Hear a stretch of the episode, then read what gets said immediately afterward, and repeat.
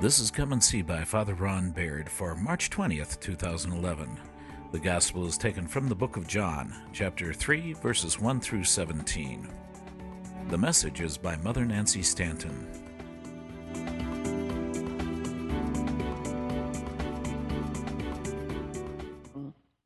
Records a famous conversation between Jesus and a man named Nicodemus. John tells us in verse 1 that Nicodemus was a Pharisee, a ruler of the Jews. He was a scholar of Hebrew scripture.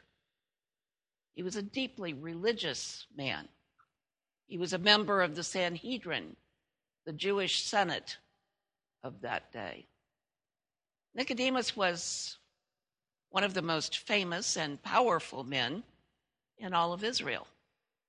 Now, it's strange, isn't it, that the only thing that we remember about him, with all of his fame and power, is that one night he spoke to a carpenter from Nazareth. If we'd been present that night, these two people were talking as first century Jews. And we might have seen this moment very differently than we do now as we read it. In some ways, it's like watching two actors in a movie. On this side of the screen, we see Nicodemus playing the part of a scholar, powerful, politician from Jerusalem. Now, on the other side of the screen, we see a working man, an evangelist from Nazareth. Now, you know, actors often play roles that are quite different from what they really are. One of the most different, since movies have been movies, is that of Charlie Chaplin. Charlie Chaplin was famous for his role as the little tramp. And he was always dressed in the derby hat and a ragged jacket and pants, and he had that springy little bamboo cane that shook back and forth and oversized clown shoes. And in the world of, of the film, he played the role of a homeless tramp. But in the real world, Charlie Chaplin was one of the wealthier actors who played the rich folk in his real life. When he finished his day's work, he took off the ragged clothes and he put on the best. And he would go out, and his chauffeur would come and pick him up in his chauffeur driven limousine. And he would ride to Beverly Hills to his mansion. Because in his real life, the man who played the real tramp, the little tramp, was one of the wealthiest men in Hollywood would we have recognized who Jesus really was if we had lived in the days of Nicodemus? What do you think? Could we have seen past his peasant clothes? Probably had a country accent because he was from Nazareth. He had a lot of fishermen friends. The social chasm between Nicodemus and Jesus must have appeared absolutely enormous to the Jews of that day. On one side was Nicodemus, who had long worn the mantle of power and influence. And on the other side was Jesus, who had never held a political office. And yet, Jesus was all. Nicodemus was a wealthy man who enjoyed all the privileges that money brings. And Jesus was a poor man. Nicodemus was a scholar who studied scripture with the finest teachers. Jesus hewed timber. He built frameworks for houses, made tables and chairs. He was a craftsman. He just happened to be the person who knew everything. Nicodemus examined Jesus' ministry, and he was there for a reason. He was there examining it to protect the people from false teaching. But though Jesus was in Nicodemus' country, Nicodemus was in Jesus' world. And we can see that now, but they couldn't necessarily see that then. John tells us that Nicodemus, this distinguished scholar and ruler, came to see Jesus at night. And the question is, why? Why did he come at night? Why does John think it's important to mention the fact that he came at night? Was Nicodemus avoiding the crowds that surrounded Jesus during the day? Sometimes those crowds made access to him almost impossible. And Nicodemus wanted to speak with him, he wanted to have a talk with him. Was Nicodemus timid and fearful that his fellow Pharisees would see him speaking with Jesus? Well, we really don't know the answer, do we? But what we do know is that he came at night, whether to avoid the crowds or the prying eyes of others, or because it was his only hour free in his daytimer. We look at our daytimers, that might have been too. What's special about Nicodemus is that he came to Jesus in a different way than the other Pharisees did. Other Pharisees thought that Jesus knew very little about the Bible, and what little he knew, he didn't understand. They feared his teaching would mislead the uneducated. So they asked him very difficult questions, trying to discredit him, trying to fool him. And they noticed that Jesus hung out with the most unsavory of people. He was there with prostitutes, tax collectors. He was there with all kinds of miscellaneous sinners. So some doubted his judgment and some doubted his concern for ritual purity, and others doubted his morality. Now let's stop and think a minute. Would you feel comfortable coming to this church if Father Ron and I hung out mostly in bars, mostly with people that were tremendous sinners? They were known as being sinners would you want to come to this church? Would you feel that we could do anything that would teach you good? You know, probably not. You would probably feel like there had to be another church in Columbus that the priests were not hanging out in bars. And yet, They saw Jesus' miracles. And they knew that those miracles were real. They couldn't deny them. So the question was what was the power behind them? He performed miracles through the power of the devil, they said. It's hard for the devil to give anybody power to perform miracles that are good when the devil's bad. Nicodemus saw the same miracles and believed that they must come from God. And he said, Rabbi, we know you're a teacher who has come from God. For no one could perform the miraculous signs you're doing if God were not with him. He knew Jesus' miracles were signs of some sort. They powerfully supported Jesus' teaching. But what was Jesus' mission? Some Pharisees supported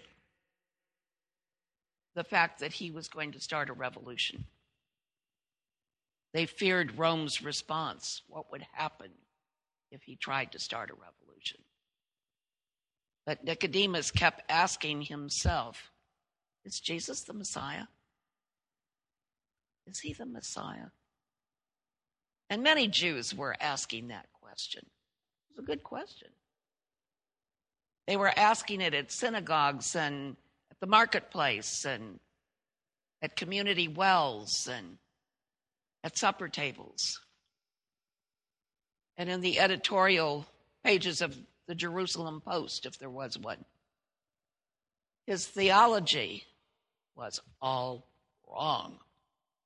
He certainly wasn't very spiritual.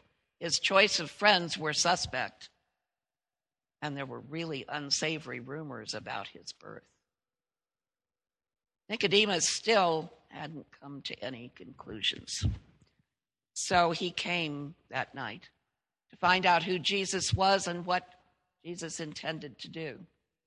If Jesus was the Messiah, then God would fight for Israel and bring them to victory.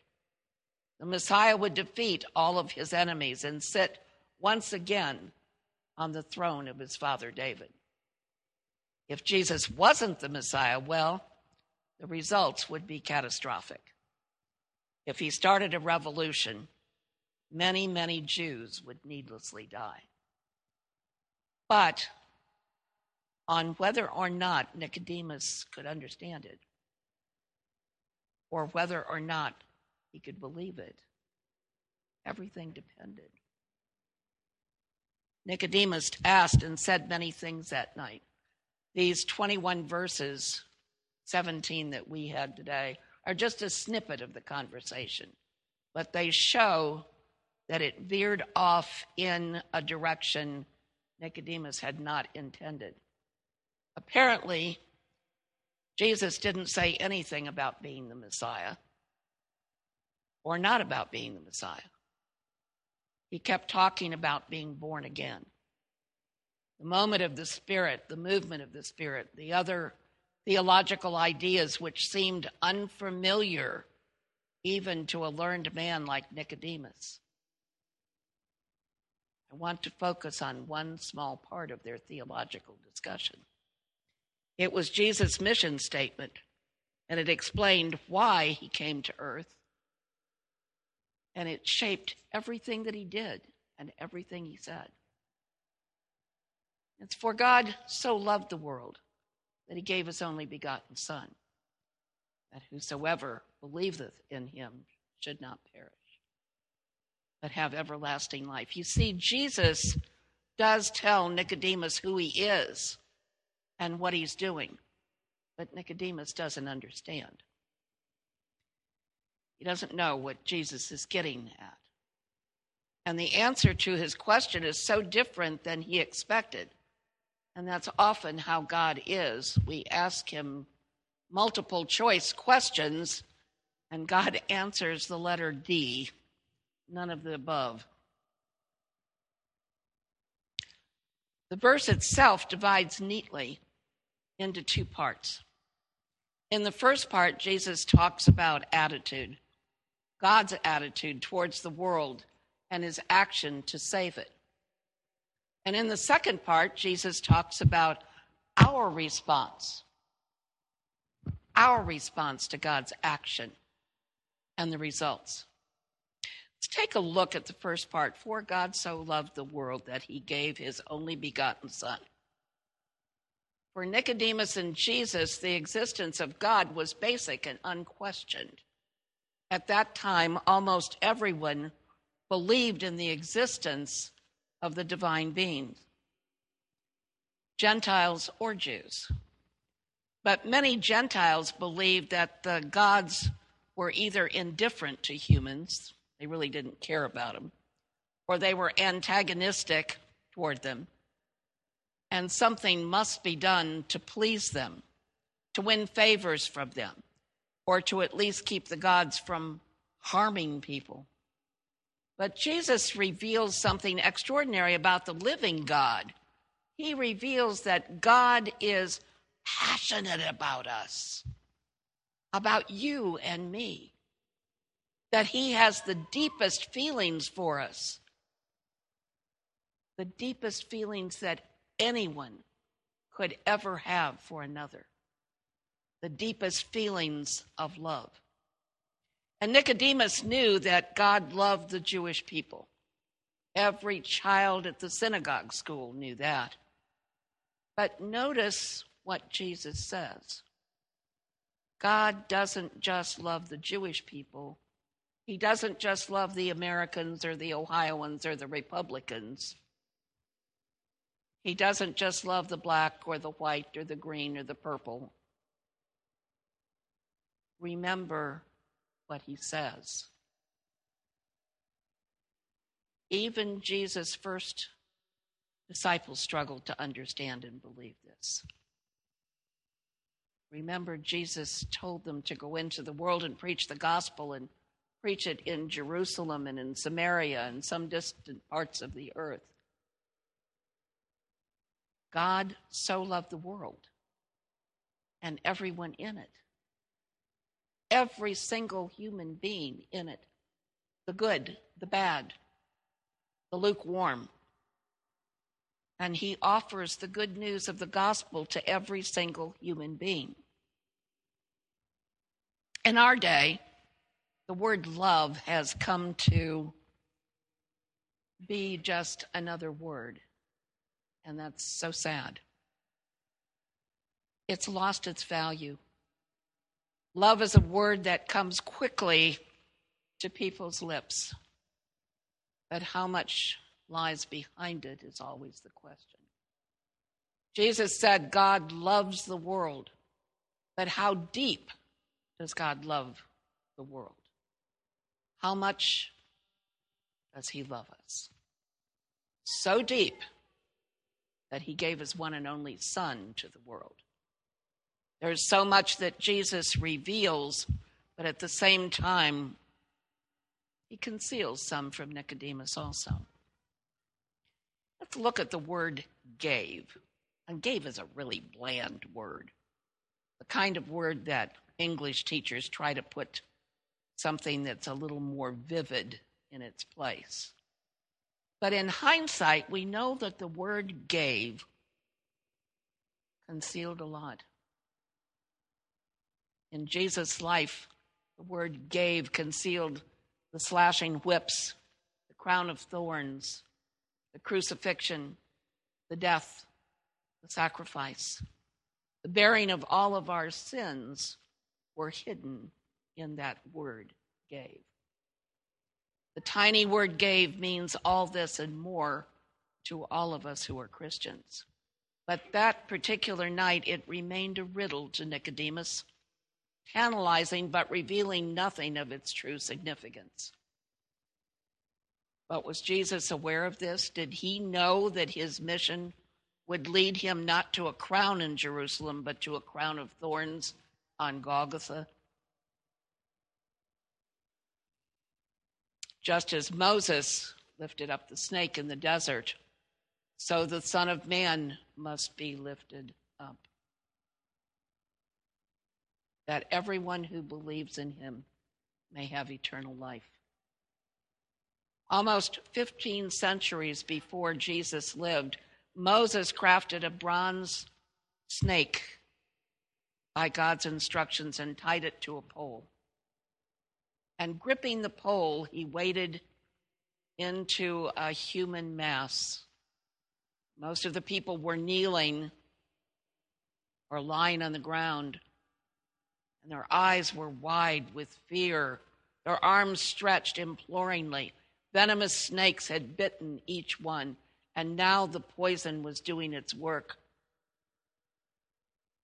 Then Moses thrust up the pole and the snake, and all who looked on it lived and didn't die. So I must be lifted up, Jesus said, that all who believe in me may have eternal life. That leads to the second part of the verse, the part that talks about our response to God's action and its result.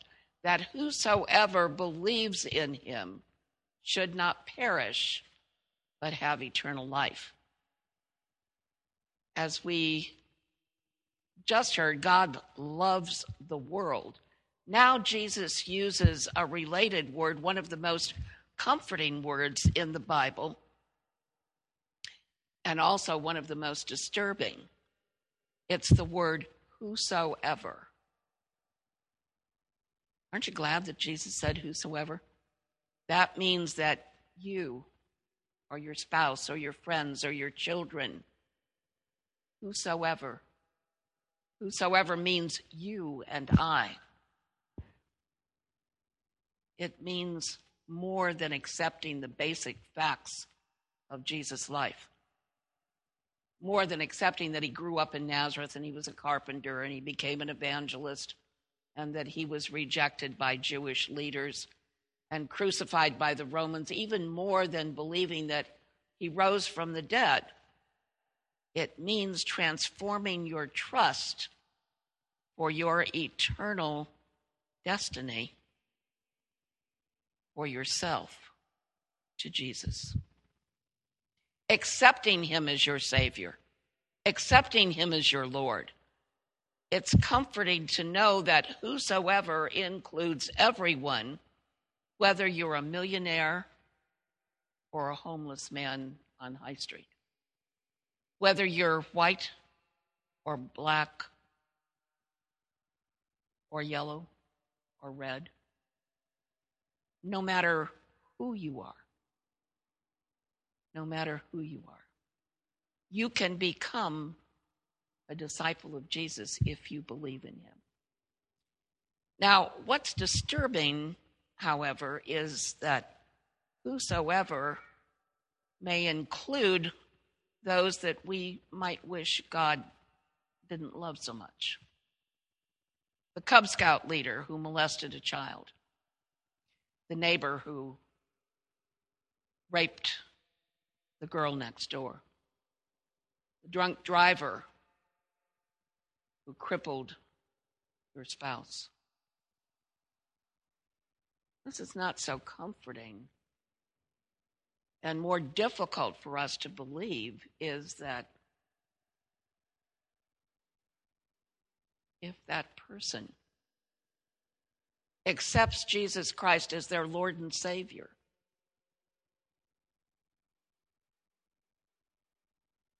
They'll go to heaven too.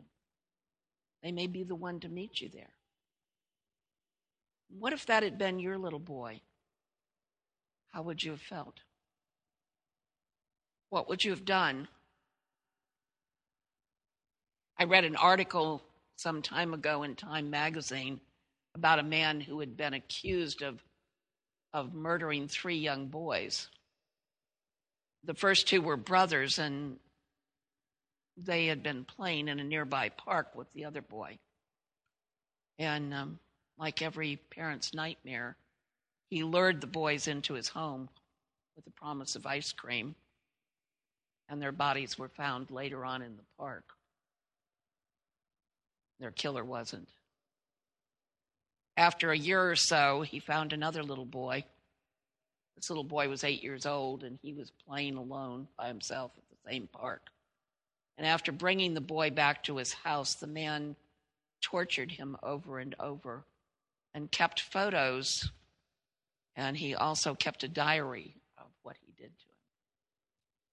One of the detectives that was working with the case, who had to later look at the photo album and read the diary became so psychologically messed up that he had to leave his job for the rest of his life and he had to have counseling. He had to go to a mental hospital for some time to get straightened out on drugs.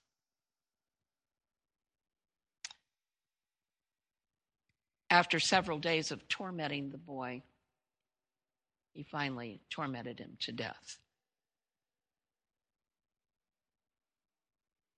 Unbelievable. Before the trial began for this young man, a chaplain visited the same man in jail. And the chaplain told him that God loved him and that Jesus died on the cross for him. And that if he would only believe, Jesus would forgive every sin, every sin that he had ever committed. And according to the article, this child molester, this murderer, bowed his head and he accepted Jesus Christ as his personal Savior. Whosoever Whosoever believeth in me. I didn't want to believe it. How could God love such a man? God only knows how much that little boy suffered. And now his tormentor is washed in the blessed blood of the Lamb. Part of the family of God on his way to heaven, to his mansion just over the hilltop, singing Amazing Grace, how sweet the sound that saved a wretch like me. As I read it, it just seemed wrong. It just seemed terribly wrong. But a few days later, the Lord gave me a different perspective. I was reading where Paul gives his testimony to King Agrippa. And in it, he says, I too was convinced that I ought to do all that was possible to oppose the name of Jesus of Nazareth. And that's just what I did in Jerusalem. On authority of the chief priests, I put many of the saints in prison, and then they were put to death. I cast my vote against them, and many a time I went from the synagogue to another synagogue to have them punished. And I tried to force them to blaspheme. In my obsession against them, I even went to foreign cities to persecute them. This is St. Paul that's saying this. Now, I knew that Paul was bad, but he persecuted the church. But I never knew how really rotten he was until that moment. And like you, I've read where Paul writes, Christ Jesus came into the world to save sinners, of which I am the chief. I'm the chief of sinners, the worst sinner you know. Before I'd always thought, you know, Paul is sure humble, isn't he? Imagine a godly man like that calling himself the worst sinner. And even after serving God all of those years. But Paul was right. Go and read it again. He was the worst of all sinners. He was an evil man. He was a wicked man. And he screamed in their agony. And often the pain became unbearable. And finally, when human endurance had reached an end, they denied their faith in Jesus. Anything to stop the pain, the throbbing, the mind numbing pain. Some lost their faith forever that others wouldn't budge no matter how much they suffered. And those, he saw they were executed. Paul's path was littered with broken bodies, broken minds, broken homes, broken dreams, and broken faith. How hard it must have been for him after he became a Christian to erase those memories every time he went to the synagogue in Jerusalem, he faced those who he had persecuted. And those he had persecuted faced him. Paul wasn't proud of his past. He knew better than anyone what kind of a man he had been, but he also knew that beyond all human exceptions, beyond all human expectations, God loved him and had forgiven him. Do you ever feel like you can't become a Christian because you've done too many things that are wrong? Do you ever think that you're beyond the reach of God's love? That God could never, ever love you. If you ever feel that way, look at Paul and you'll know how very wrong you are. Jesus continues to speak another hard truth that whosoever believeth in him shall not perish. Now, here's a word that conceals much the word perish. Jesus wasn't talking about physical death, that all of us must face that physical death. He was referring to spiritual death in a place so horrible, he said, that I should pluck out my eye or cut off my hand if either one would lead me there. More than six billion people live in this world. All of us are marching towards eternity. All six billion of us with souls that will live beyond the death of our bodies. But more than one possible destiny awaits for us. There's a heaven to gain, but there's also a hell to shun. And if the gospel is good news, hell is the bad news. God loved the world so much that he gave his one and only Son, that whosoever believes in him should not perish. God created hell and the lake of fire for the devil and his angels. He never intended to send humans there, I don't believe. But after loving you for a lifetime, he will send you there if you refuse to believe in his Son, Jesus Christ. But God gave Jesus to the world not so that we could avoid hell.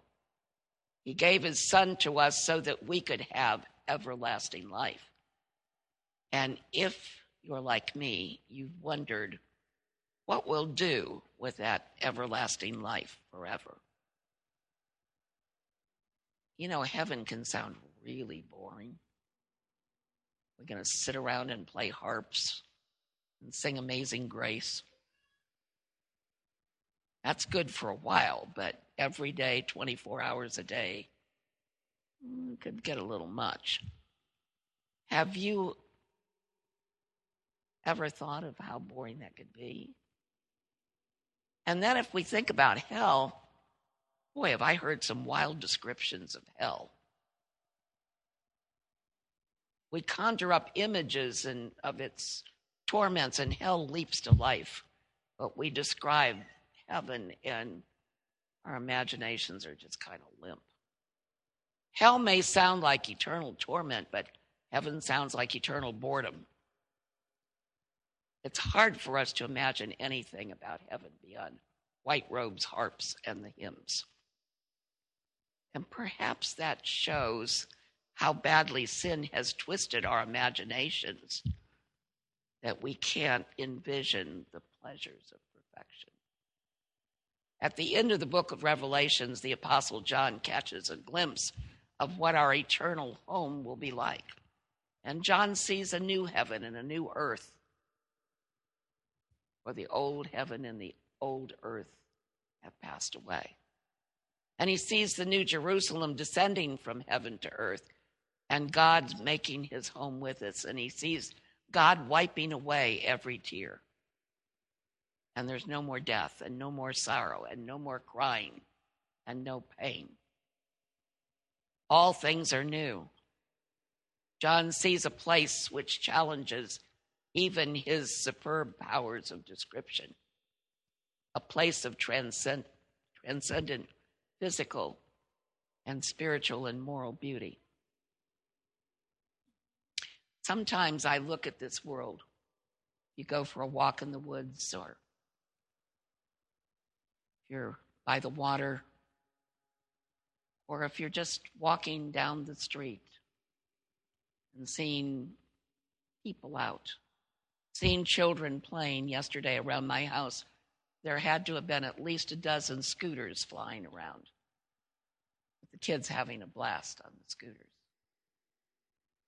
If this world, with all of its corruption, can be so beautiful, if this world, even though it's under a curse, can you imagine how much more beautiful heaven and the new earth will be? I really believe that anything we have ever daydreamed about doing or wanting to do will be available there for us to do. And it's going to be exciting and fun.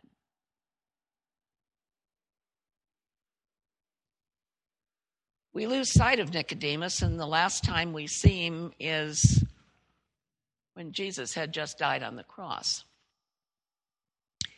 And Joseph Arimathea Another secret disciple of Jesus has requested the body from Pilate and is preparing to place him in his own family tomb that he had just hewn out of the rock. Joseph of Arimathea was accompanied by Nicodemus, the man who had visited Jesus earlier in the night. Nicodemus brought a mixture of myrrh and aloes, about 75 pounds of it, a lot. And he took Jesus' body, and the two of them wrapped it with spices in strips of linen. This was according to the Jewish burial customs. At the place where Jesus was crucified, there was a garden, and in the garden was where Joseph of Arimathea's new tomb was, in which no one had ever been laid. And because it was the Jewish day of preparation and the tomb was nearby, they quickly laid Jesus there. Can you imagine what was going through Nicodemus' mind at that time as he wound the linen around the battered body of Jesus? As he scooped up hands full of myrrh and aloes and tucked them between the strips of the cloth. Did he think back to the night when he and the carpenter from Nazareth spoke words which exchanged the whole which changed the whole course of his life? Did he understand now what Jesus meant when he said, For God so loved the world that he gave his only begotten Son, that whosoever believeth in him should not perish, but have everlasting life? And the question is do we? You have been listening to Come and See by Father Ron Baird. Come and See is a production of St. Andrew's Church in Lewis Center, Ohio. St. Andrews is also available online at www.standrewspolaris.org. Please join us again when we invite you to come and see.